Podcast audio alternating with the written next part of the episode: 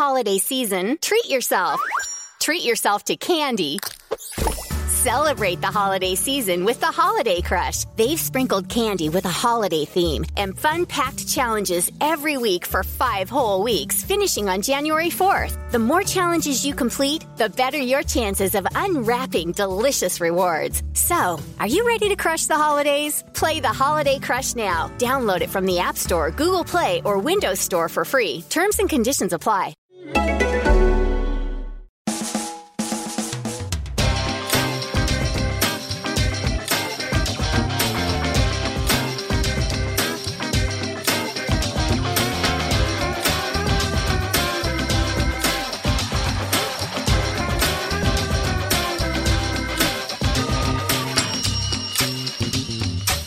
There, welcome to a brand new Arseblog Arsecast right here on arseblog.com. This is episode number 379. Welcome to the show. Thank you for being here. Welcome to a brand new Friday, or whatever day it happens to be when you're listening to this, if you even know what day of the week it is.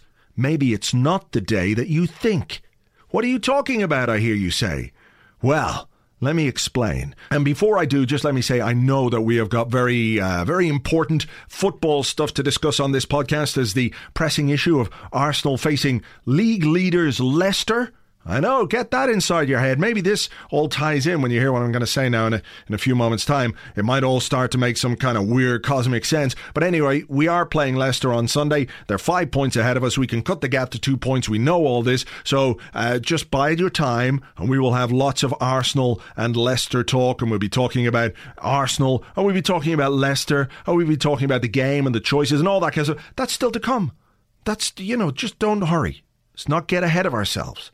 But what I was talking about when uh, I said we might not know what day it is, right? I don't know if you've seen the news over the last day or so, but physicists have announced that they've discovered these things called gravitational waves. Now, these were predicted by Albert Einstein, who uh, played three games at left back for the Arsenal reserves in the uh, in the late 1950s before deciding that you know science and shit was his thing. And I'm no astrophysicist guy. I'm no scientologist. I'm no star lord. I'm just saying that space to me is fascinating. I find space amazing. I've never been there. I'm not sure I ever want to go. Not unless I have an assurance of complete safety, because lots of bad shit tends to happen to people in space. Sure, you can come across a, a nice cantina with a funky band and an elephant nosed trumpet guy.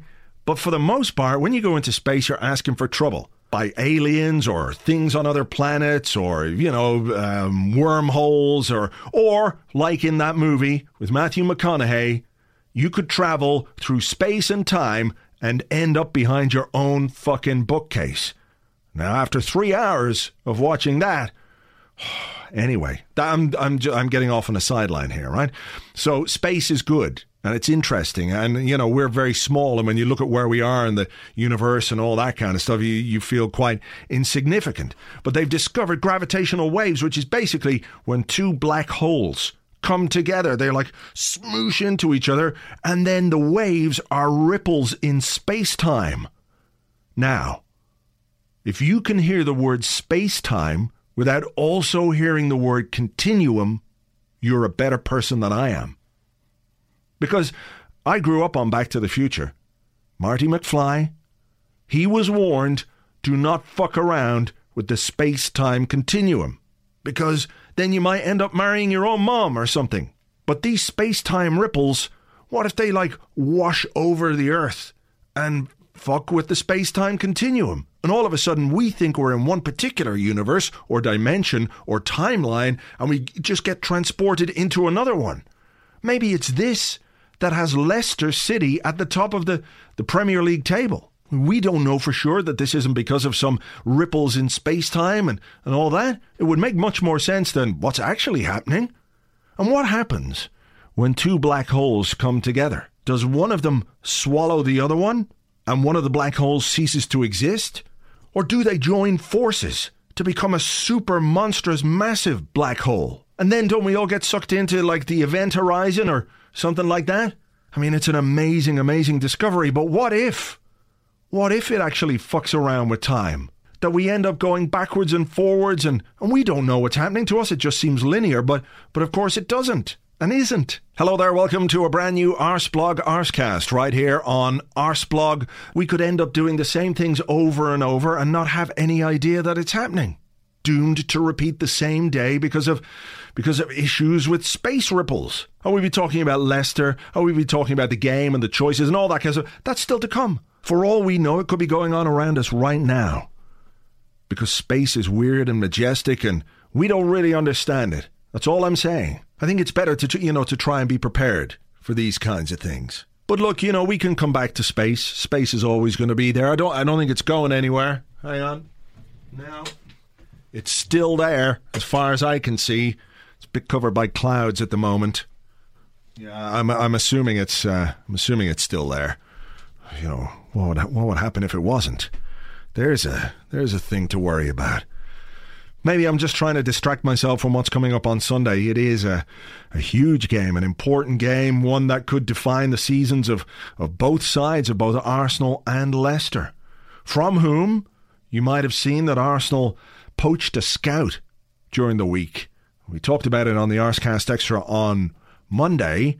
A guy called Ben Wrigglesworth, and he's a video scout. So I think what he does is he looks at videos of players and probably statistical videos, and the scouts will say, "Hey, what about this guy? He looks like he's quite good statistically, so we're going to send someone to watch him. But why don't you watch all these videos of him and and and figure out what it is that he does?" And he'll say, "Well, he makes forty-two percent of his passes infield, and uh, thirty-eight percent go forward, and he makes seventeen percent of his passes with his with his wrong foot, and when he's turned this way." He's not very good. You know, so all that kind of analysis that goes into it. So it's an interesting appointment, uh, and obviously a new role as scouting develops. Statistics, Arsenal, as we know, bought a data company uh, which gives them uh, lists of players which fit certain criteria when they go out to buy somebody. And uh, as James was saying on Monday, there was some suggestion that Mohamed Elneny he might have uh, been part of that uh, that type of scouting. And of course, Gabriel, there was some suggestion as well that that his signing was reinforced by the use of statistics in that manner. So it's an interesting appointment. But did you see the story that Gary Lineker he made a he made a comment about? It. He said Arsenal God, they got the wrong scout because a lot of people were saying that he was the guy who got Mahrez and he was the guy who got uh, Kante and he was the guy who scouted, you know, all these guys. And he wasn't. The, the Leicester chief scout, I think, a guy called Steve Walsh was involved. And there was another scout who's actually gone to Tottenham who was involved in the Mahrez signing as well. But Lineker was speaking at like a, a BT thing, and he made a quip, I guess you would call it, in front of journalists. A quip. Ha ha, Arsenal got the wrong scout. Ha ha ha. Then this gets reported. Arsenal got the wrong scout, says Gary Lineker, in the first story of its kind. That emerged, I don't know where, I don't know who did it, I don't know who wrote it, uh, but it was just out there. So Arsenal got the wrong scout. And then, of course, because this is a thing, this is a piece of content that everybody has to have, Arsenal got the wrong scout. The headlines grow, and the headlines grow. Lineker slams Gunners. Lineker taunts Arsenal. Lineker tells Arsenal they got the wrong scout. And I'm looking at this cropping up on all kinds of places, not just the usual bullshit sites that take every tiny bit of Arsenal content they can and, and make a story out of it.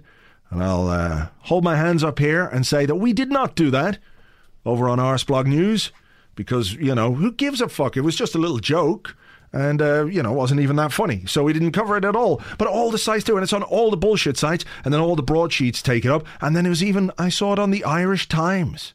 And you're thinking, fucking hell, they're so desperate.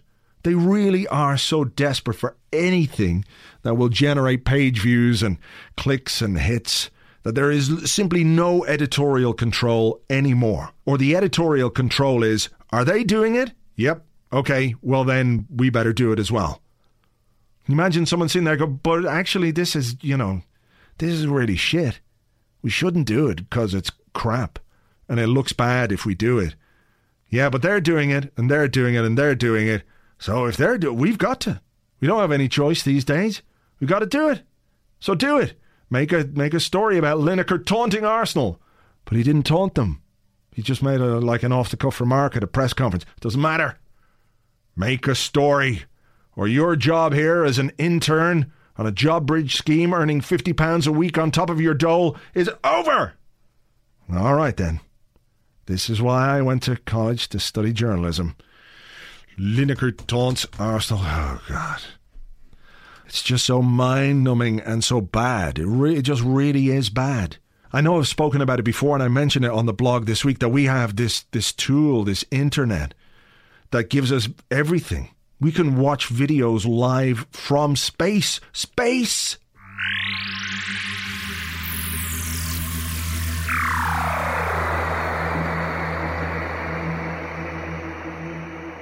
See, I even went into space there for just a moment.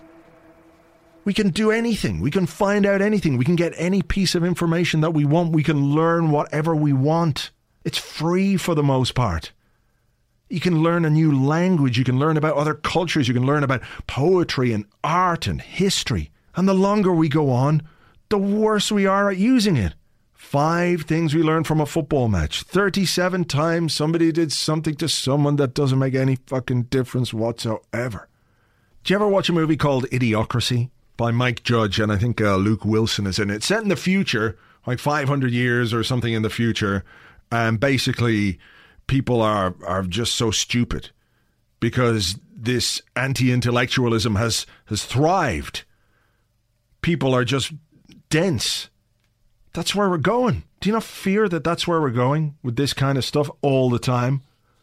That the more popular it becomes, the more likely we are to go down that road, that it's no longer going to be seen as a dark dystopian comedy, but instead a, a, just an uncanny prediction of what the future is going to become. I'm quite worried about it, I have to say. Between this and the space thing, you know, we should make the most of the time that we've got. Maybe ticket prices in football will be the least of our worries in the not too distant future.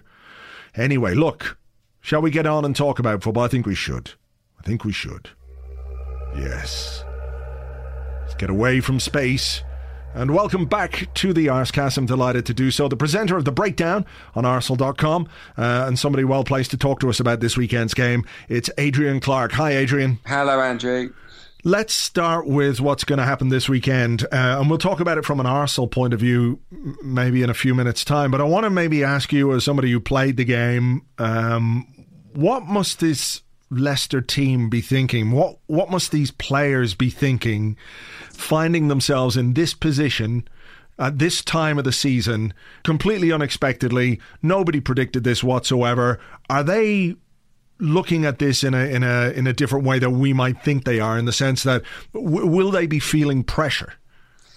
I think they'll be feeling excited actually because yeah. this is something that all professional footballers dream about. Really, it's being involved in title races, and for the players at Leicester, they probably readied themselves for another relegation battle. So everything, to some extent, I imagine, feels like a bonus. And I, I don't buy into the theory that they'll be feeling too much pressure. Not yet, anyway. Mm. We do still have a third of the season left, and that is that is a pretty long time actually. When all is said and done, I think for the moment they're just riding this wave, loving it, and that they, they want to to take it as far as they can. You get to the last five or six games, then when the prize is in sight, I wonder then if the reality of the situation might hit home to them. So, in a way, it's not a great time for Arsenal to be playing Leicester because they're full of confidence, having beaten Liverpool and City really handsomely both times.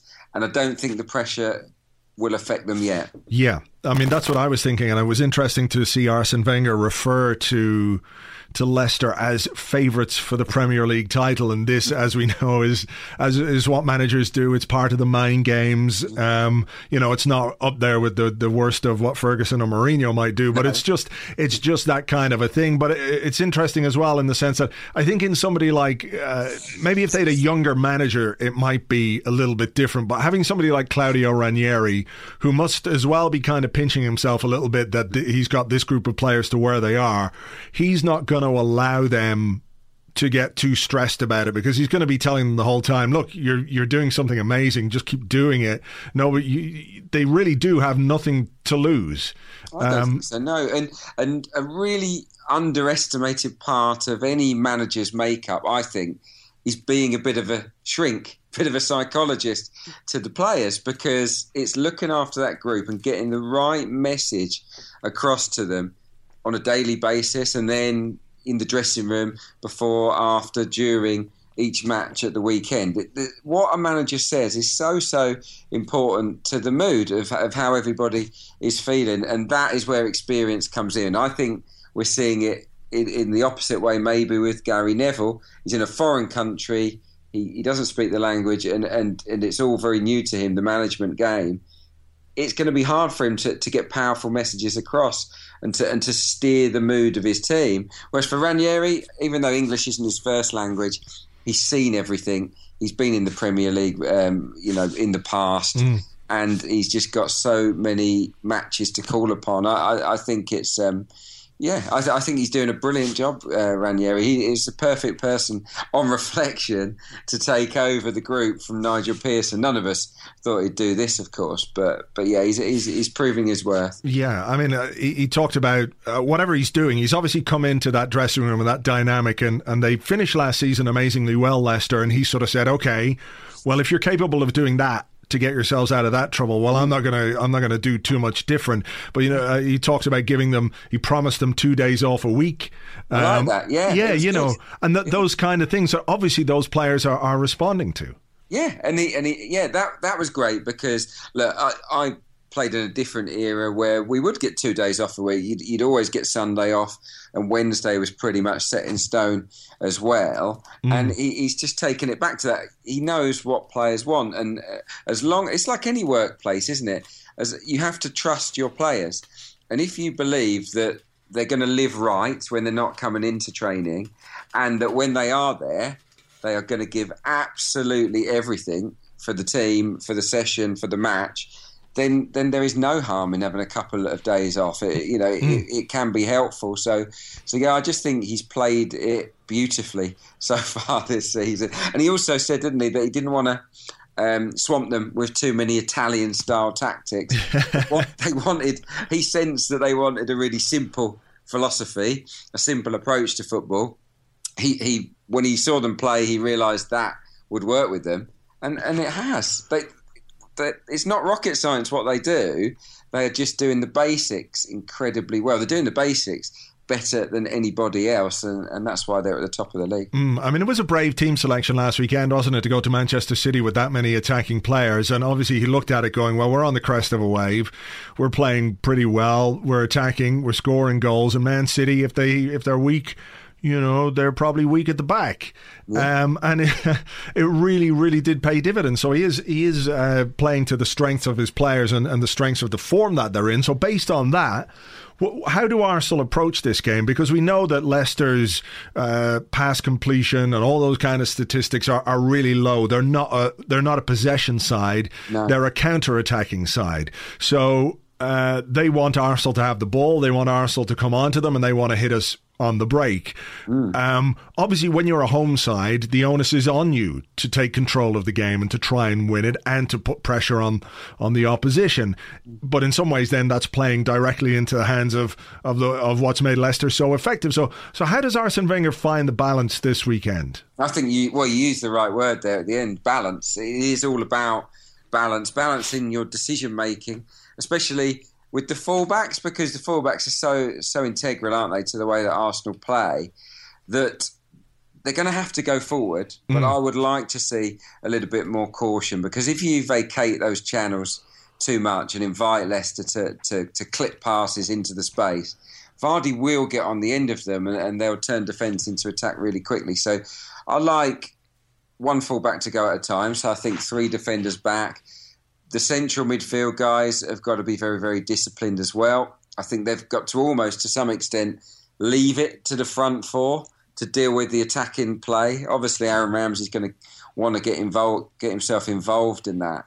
But but if Arsenal can keep three defenders back and one or two midfielders, when Leicester break, at least they won't be short-handed. So so I think that's that's very very important. And of course, you can't hold a high line against Vardy. That is a, an absolute no-no. Mm. So I'd like to see perhaps the team just drop drop five or ten yards to give themselves a chance. All right. Well, you mentioned midfield and you mentioned defence, and I think that presents Arsene Wenger with some uh, some selection issues for, for Sunday's game. So let's start at the, start at the back. Uh, since Mertesacker sending off against Chelsea, he stuck with Gabriel in the previous, in the subsequent two games to that. Uh, he's kept two clean sheets. Well, he's been part of a defence that's kept two clean sheets. And on paper, you would say that maybe having Gabriel's pace in a team against Leicester, talked about Vardy breaking in behind, might be might be the right way to go. How do you see him viewing uh, this particular game, given that the Koscielny Mertesacker partnership has been successful uh, for such a long time, and, and obviously we, they went to Leicester and, and won 5 2 there. Yeah, it's a big call, I think, for the manager. But I'm sensing that he's leaning towards Gabriel at the moment. I, I just wonder after that red card whether it just he looked at the fixtures and thought, you know what, this isn't the worst time for me to bring Gabriel back into the team because we were we were up against Southampton with Shane Long who well terrorised um, Mertesacker and Koscielny at St Mary's with his speed. Um, you had Bournemouth, Benik Afobe, really powerful, quick guy, and then of course you got Jamie Vardy on the horizon. So I and, and he also has mentioned, hasn't he, the manager, that Gabriel is getting better yeah. with the regular games, and that is it's obvious to some extent. Most players would say they need a run a run of games to to find their best form. So it just feels to me as if it would be the right call to to stick with Gabriel for this one. With Mertesacker, you just know that Vardy or anyone that's quick will always plonk themselves on him and try and try and run in behind. Um, and of course, he scored a goal doing that, didn't he, at the King Power? So, so yeah, it's. Uh, Mertesacker has got so many um, pluses to his game, and he's still a class defender. I thought actually some of his best games have been against the top sides this season. Mm. Uh, Mertesacker, Bayern Munich in particular, you know Lewandowski, no slouch but he he was controlled. So so we can do it with Mertesacker, but I feel you know you go with the guy in form, and that's probably Gabriel. Mm, what what about the the experience side of things? Mm. You know, to have somebody like Mertesacker in there, we've we've seen how beneficial Petr Cech has been, for example, in terms of his presence and uh, the way that he brings some calm and assurance. And and even if Mertesacker is not the quickest, and he, he's definitely not, it's not as if speedy attackers are running off him week in, week no. out, you know, and, and much perhaps uh, will depend on what happens in midfield in that regard then. So we might we might just uh, come to that in a moment. Mm. But but the experience that Mertesacker has and that bit of calm at the back m- might also be a factor in his thinking, no? It could be, yeah, it could be. And if you play with Mertesacker, to play devil's advocate to what I said, then you are in, in, in a way forced into holding a, a deep defensive line. Yeah. Which, which will help. When you've got Gabriel and Koscielny, can they resist the temptation to to do their normal thing, which is obviously to get tight to centre forwards and to and to press them? It's not really their style to sit off and, and mop things up. So so I, I do see that. I see the experience as a factor. Um, and Gabriel and Koscielny were wobbly against Burnley, I thought, yeah. Uh, as a partnership. So so it's a big decision. I can see pros and cons to both, but but the way I see it sat here now, I would I would stay with Gabriel. But if Mertesacker was to start, I, I would have confidence in him to do the right thing and to and to know how to sure. combat Leicester's qualities. Yeah, it is a tricky one. It is a you know you can see arguments on on both sides Definitely. of it. I have to say. Um, in midfield, then. Was the decision to start with Mathieu Flamini in the last game against Bournemouth be, partly based on the fact that it was Bournemouth away from home. Coquelin just coming back from injury didn't necessarily want to throw him in from the start too soon. Um, knowing as well that he's got Leicester coming up this weekend, this is surely the time to bring Coquelin back into into the midfield, right? I think so. Yeah, I do. It must be hard for the manager actually because he, he was such a an integral part of the team before he got injured. He would never have, have left him out. He was the, he was the key man in the engine room, wasn't he? So mm. so to, to to resist putting him straight back in must have been tough, but but it was probably the right call. And and Coquelin did pick up a knock, didn't he, in, in one of the games? I forget which one it was now, but it was a it was it was a an ang- He went over on his ankle. He got, didn't he get cleaned out by Kieran Gibbs? It was Kieran Gibbs, yeah. and so that might have played a played a part in it. Maybe he's still carrying something, but yeah, I, uh, if it, yeah, if I was in charge and providing he is hundred percent fit, then you would imagine Coquelin would be the guy because in Drinkwater and in Kante they've got two guys that, that, that will surge forward and, and they will get involved. And of course, you need to screen to screen the service into the likes of Vardy and actually screen the service in, into Riyad Mahrez. I think he mm. he's a guy we, we, shouldn't you know underestimate here. I remember in the last game, Santi Cazorla did a brilliant job at getting across to the wings, to, especially on on Mahrez's side, to just just block him off. So that when he wanted to come inside Monreal, he ran into Cazorla. And I think Coquelin can do that job for Arsenal in this game. He, he needs to shift left, make sure that when Fares cuts inside, he's there. And he's got the legs to do it, hasn't he? Mm. Um, yeah, I mean, how much of that would then will fall to, to Aaron Ramsey as well, because he's going to have to sit if Coquelin is pushing out wide to cut that off. Ramsey's job then will be when we don't have the ball anyway, is to provide that, that cover in, in the centre of the park and maybe mm. going forward, expanding on it a little bit if Coquelin comes back in, and if the rest of this season goes as well as we hope it might go from an Arsenal point of view, Coquelin and Ramsey have got to they've got to build a partnership in the same way that Cazorla and and uh, Coquelin did, um, and in a way that perhaps Flamini and, and Ramsey have really struggled to do. Yeah, they have a little bit. Yeah, it hasn't quite clicked, has it? For some reason, I just I don't know why. It hasn't been awful, but it's but it hasn't it hasn't been as good as, as obviously the Coquelin Cazorla combination. Yeah, it's a tough one. I think Aaron Ramsey has has got to show a little bit more discipline, especially in these type of games. Um, I thought he was really good against Bournemouth. Not perfect, but he was one of our better players, and um, and he offers so much going forward. But in matches like this, you do suspect you you need him to to be sensible. He was, remember, against Man City. Mm. I thought in that match, yeah. The central midfield axis, it was Flamini and Ramsey, wasn't it? I actually thought they held back really well in that for the first hour or so. Uh, and and that I think is the way we should play this one as well. It, he proved that night that he can do it. It's it, but it's tricky. I, I, just wonder if there's a. I don't think it will happen, but there is a possibility. Of course, he could start Ramsey on the right and bring and and have Flamini with Coquelin and, and go a bit real steady mm. inside inside the midfield. I think that would be an unusual step at home, but I wouldn't be massively shocked if it happened. Mm, that's interesting. Um, let's talk a little bit before uh, just getting off this one. Then Alexis Sanchez is back in the side now. He's had some minutes under his belt, and if you remember at the start of the season, he didn't score for eight games, and then at the King Power Stadium, he absolutely burst into life with, with a brilliant hat trick. Mm. Um, bit much to hope lightning might strike twice, but it would be very nice. Probably, yeah. I mean, I mean, just one will do. I'll take that. Um, two, two even better. But yeah, I, he's a danger man. Look, Leicester will be worried about him definitely. Also, because even though they've got this this this uh, their, their back four is better now. They've got Fuchs, haven't they, left back? He's come in for Schlupp, and at right back, Simpson's replaced De Laet. This is all since since we walloped them five two. They, have rejigged it, and the, their back four is now much more solid. Uh, but of the four, I would still say that, that Simpson at right back is probably the weakest link.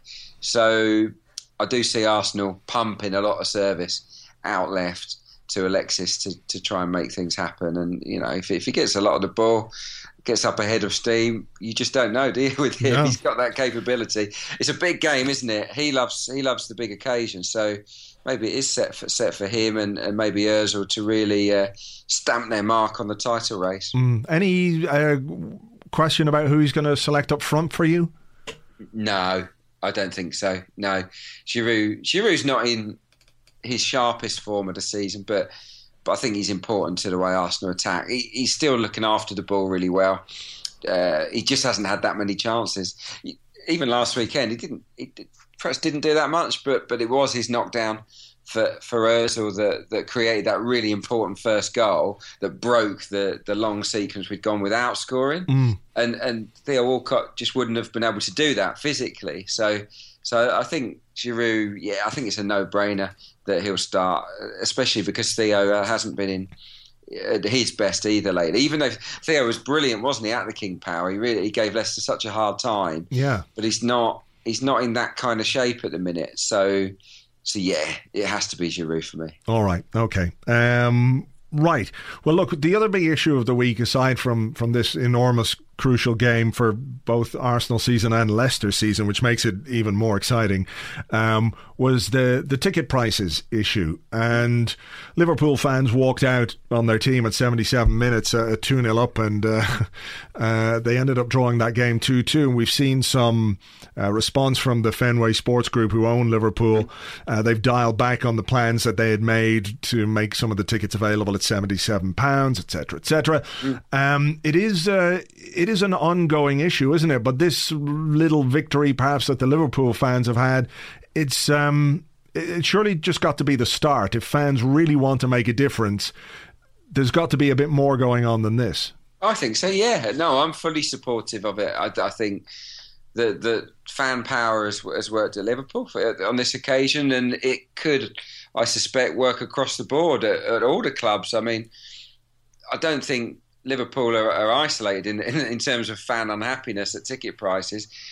Right across the country, certainly in the Premier League, supporters are fed up of of paying such extortionate prices and give as, as we all know with with the investment coming in from TV revenue I just don't think it's on to to raise prices moving forwards. They, they, they should, because they're so much wealthier now, I just think they should be capping the prices or even bringing them down or bringing initiatives in to get younger fans and more families into the ground. I'd like to, I'd like to see some of that happen because, because it, yeah, it's, a, it's an opportunity now that clubs, clubs like Arsenal aren't reliant on ticket money. They've got a, they've got a chance to, to shape it and to, to shape their future audiences. So yeah, I just hope that they, I hope fans don't continue to be priced out. It's mm. uh, yeah, it's definitely uh, in what has been a brilliant Premier League season. It's the it's the one little blot, isn't it? Really for me that the ticket prices are still so expensive. Mm. I mean. It, I think we'd all like to think the ticket prices would come down. Mm. I, realistically, though, mm. that's that seems very unlikely to happen because with the increased money, and Arsene Wenger made this point last week. He said that when you increase the money coming into the clubs, there's more pressure to spend that money on better players. Uh, better players cost more, wages cost more, and you know soon that it's a vortex of of spending in a way. Mm. But I think you're right in what you say that you know even if there's a price freeze across the board, but there are greater initiatives to bring in that next generation of supporters who who must find it incredibly difficult if you're young uh, if you're a student, if you're a kid, if your dad wants to bring you to the game and it's costing X amount of money, that's if you can even get a ticket. Yeah. You know, th- they are in a way um, looking at this in a very short term manner and not thinking about the long term effects of what uh, these prices are doing. Yeah, absolutely. You look around the Emirates, and, and the, the, crowd is old, really. Yeah. Not not not ancient, but there aren't that many teenagers there. There aren't that many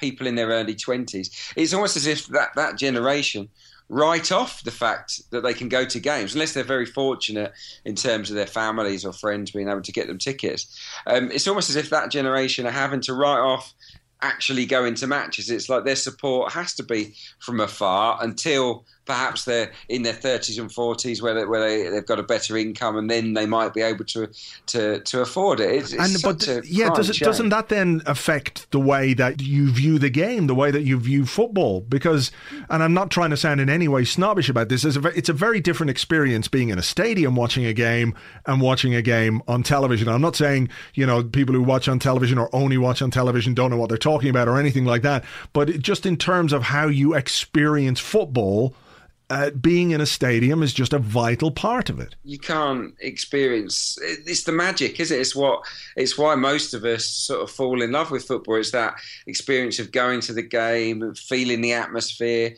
being close to the players. It, it's magical, and and there are so many people that are missing out on that, not because they don't want to go, but because of prohibitive costs. So, so yeah, I just I, just, I would like to see Arsenal and all clubs. It's not just Arsenal. Um, look into to ways of, of getting more families into it because it, it is short term and and I feel sorry for, for people that, that would love to go and can't. And what frustrates me, I've got to say, is is that this season there are a lot of empty seats at the games. Like I know that we, we it's a, become a running joke that the sixty thousand attendance will be a given, but that, but a lot of the time that people aren't taking up their seats, and you just wonder what's happened there and whether more could be done to fill those seats and offer them out at, at, at discount prices to get sure. to get people in. The problem is that the Arsenal season tickets are oversubscribed. So are most clubs.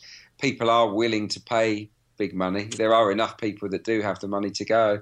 It's it is a it is a very difficult issue, but given the amount of money, the extra money that's coming in, it I find it it would be totally unfair. Mm. Clubs not to at least freeze their prices. All right. Well, look, we'll uh, we'll keep fingers crossed, and I, I, don't think this is the last we've heard of it from from fans by any means. No, more walkouts or more demonstration. I think that the fan power will work. Yeah. Um, so so yeah, I think my message, not my message, but the message is I think that Liverpool from Liverpool is that if, if you kick up a fuss, pe- people will listen. So. Well, look, I mean, we've we've had evidence of that from an Arsenal point of view as well with the uh, with the Barcelona ticket charge. Yes. That yeah. you know, if enough noise is made, they they, they can't ignore it, and uh, it has to work across the board. Though I think what you know what would be great is if people or if football fans I know it's dif- difficult to put uh, aside your rivalries and put aside those kind of things, but if you know they could see that for the greater good, more harmony between football fans on these issues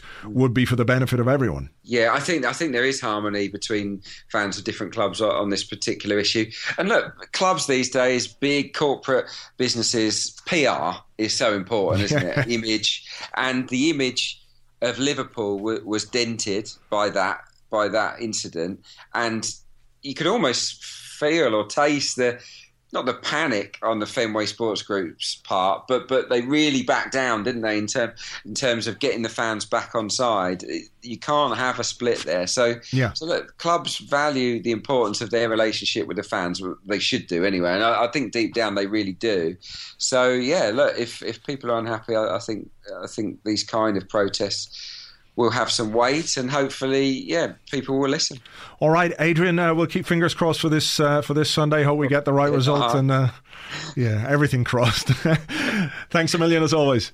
No, no worries at all. Danny Pellegrino here with a very merry iconic podcast here to tell you about AMC Plus. With best Christmas ever on AMC Plus, every day feels like Christmas morning. From new holiday favorites like Elf and one of my personal favorites, National Lampoon's Christmas Vacation you can spend the holiday season opening up only the good stuff. Plus, you'll get a stocking stuffed with highly acclaimed AMC series like The Walking Dead and Mad Men, new series like Gangs of London and The Walking Dead World Beyond, and you're also getting your favorite iconic Christmas movies without having to search. AMC Plus is available on all your devices. AMC Plus, only the good stuff. This holiday season, treat yourself. Treat yourself to candy Celebrate the holiday season with the Holiday Crush. They've sprinkled candy with a holiday theme and fun packed challenges every week for five whole weeks, finishing on January 4th. The more challenges you complete, the better your chances of unwrapping delicious rewards. So, are you ready to crush the holidays? Play the Holiday Crush now. Download it from the App Store, Google Play, or Windows Store for free. Terms and conditions apply. Thank you very much indeed to Adrian. You can find him on Twitter at Adrian J. Clarke. That's at Adrian J. Clarke. And of course, he presents the breakdown on Arsenal.com. After uh, all of our games, he takes uh, an in depth look at what went wrong, what went right. And hopefully, this Monday, when he does it, or Tuesday, whenever it might be, uh, he's talking about how everything went right for Arsenal uh, against Leicester. Before we talk about that and get some of the team news very briefly, uh, news yesterday, of course, that Arsenal are going back to the USA. That's right, Arsenal are going to America this summer. They're going to play in the 2016 All Star game in San Jose. Yeah. Of course, a great song by Dionne Warwick, but uh, amazing, I've just remembered that Frankie Goes to Hollywood did a version on their first album. Seriously.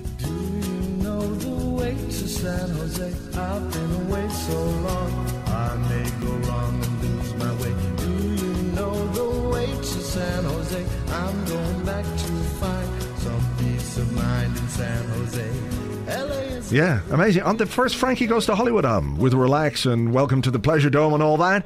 And they have a cover of that particular song, which is, I guess, weird, but there you go. Anyway, so San Jose, there's a thing, eh? And then uh, two days later, they're going to play in LA in the, uh, the StubHub Center in LA against Chivas de Guadalajara. That's right.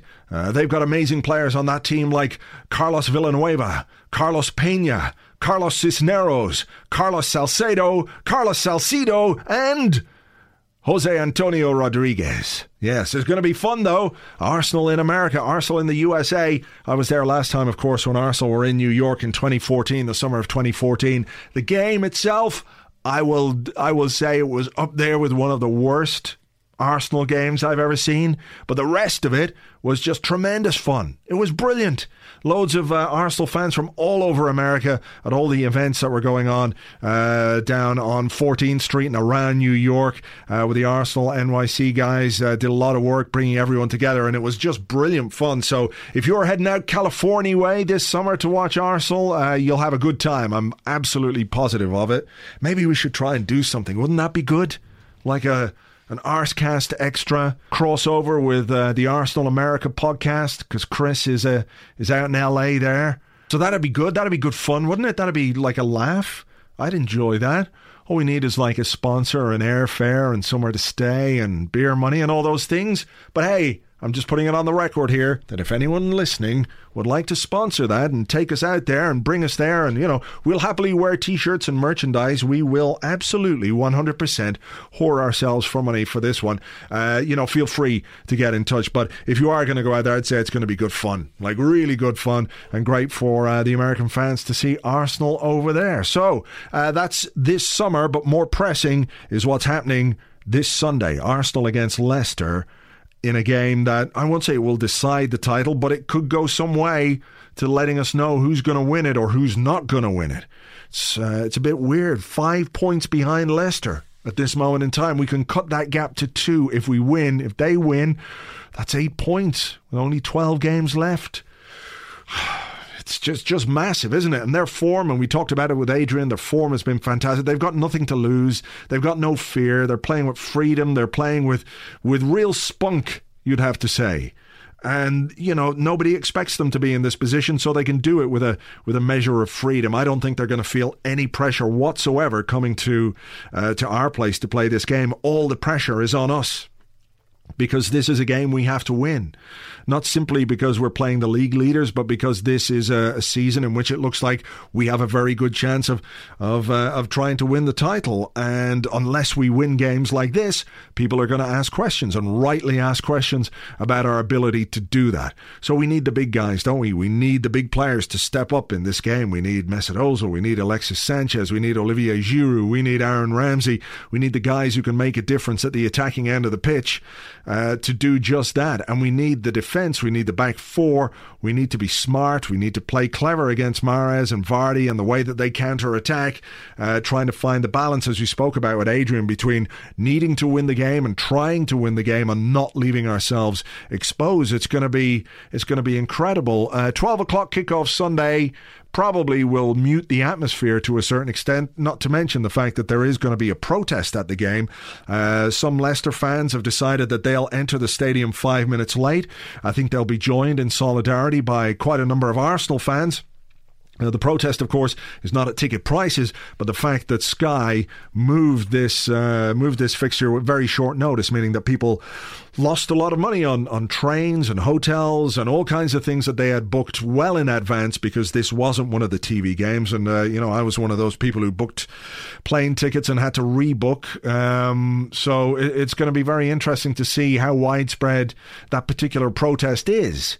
I think it might be quite widespread. I think people are, you know, having seen what's happened in the last week with Liverpool, having seen what the uh, what the action did when Arsenal fans protested, albeit online only, against the Barcelona surcharge and the effect that that had. There's a mood, isn't there? You can perhaps see that people are going, well, actually, this this might make a difference. This might do something positive, uh, not just for me, but for other football fans. So um, it'll be interesting to see how that goes. But look, um, all we can do is hope that the Arsenal that we know is capable of beating this Leicester team, because we did it earlier in the season 5 2. we got to hope that they turn up. we got to hope that the goals come, and we got to hope that we can uh, maintain uh, a good, a solid defensive shape and, and, uh, and prevent them the opportunities that they're bound to take, because it's not like they're not scoring, you know.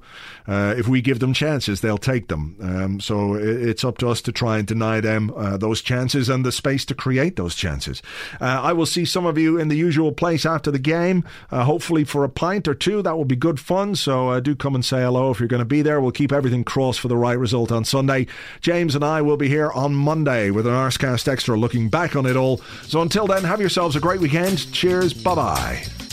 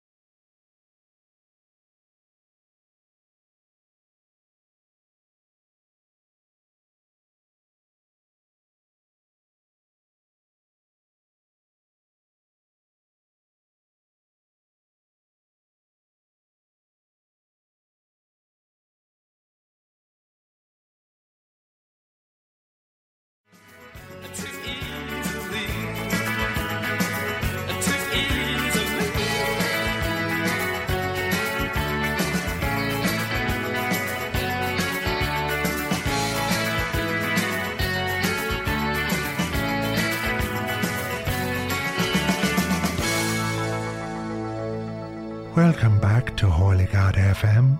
That was Lloyd Cole and the Commotions and Lost Weekend. I remember I too had a lost weekend when I was in the seminary. 'Twas in a burlesque house. Oh, where did the time go? As ever at this time of night, we answer some of the emails that you send to us when you're feeling lost and alone, and we try and help you. This one comes from, well, he says he wants to remain anonymous, so we'll just give his first name and last name and address. So it's John P. McGinley from. No, I, I'll land him in it there. Anyway, John says, Dear Holy God FM, I feel trapped by my religion.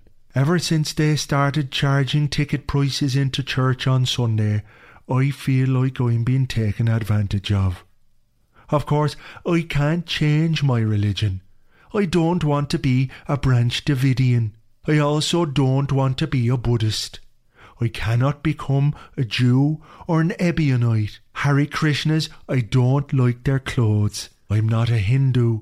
I cannot convert to Islam, nor indeed can I be a Mennonite. I'm not interested in being a Unitarian, a Presbyterian, a Rastafarian, or a Druid. So my question is, how can I feel like I'm not being taken advantage of? Yours, anonymously, John P. McGinley.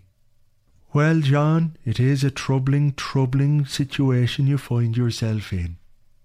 Having thought about this, all I can say to you is you're fucked. They have you by the balls. They know it. You know it. And that's just the way it's gonna go. Stay tuned here on Holy God FM for our competition later, where you can win a night with a bishop. Now, though, for you, John, hopefully this'll cheer you up a little bit. This is Kicking It Old School with Stevie V and Money Talks.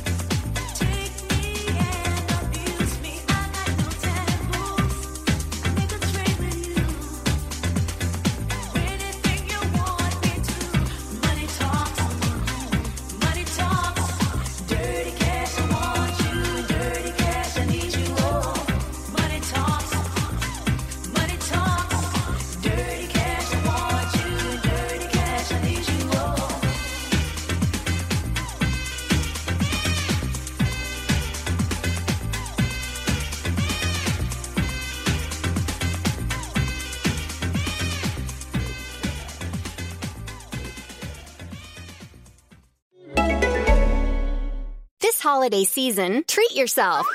Treat yourself to candy Celebrate the holiday season with the Holiday Crush. They've sprinkled candy with a holiday theme and fun packed challenges every week for five whole weeks, finishing on January 4th. The more challenges you complete, the better your chances of unwrapping delicious rewards. So, are you ready to crush the holidays? Play the Holiday Crush now. Download it from the App Store, Google Play, or Windows Store for free. Terms and conditions apply.